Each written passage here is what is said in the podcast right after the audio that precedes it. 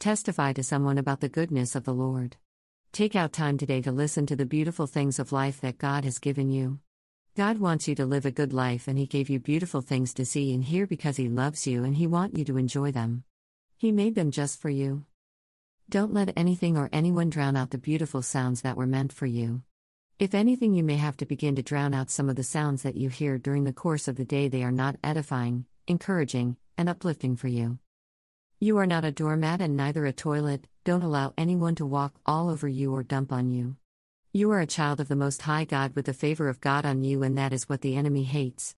He tries to instill fear into us because if fear magnifies within us, we cannot receive the blessings of our Father God. Glorify and magnify Jesus.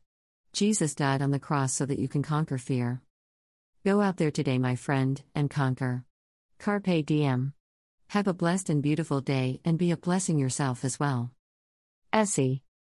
Please support my podcast for 99 cents to $9.99 plus just set it and forget it. Give like the word of God deserves it. Thank you and God bless. SE http colon slash slash www.anchor.fm slash revesi slash support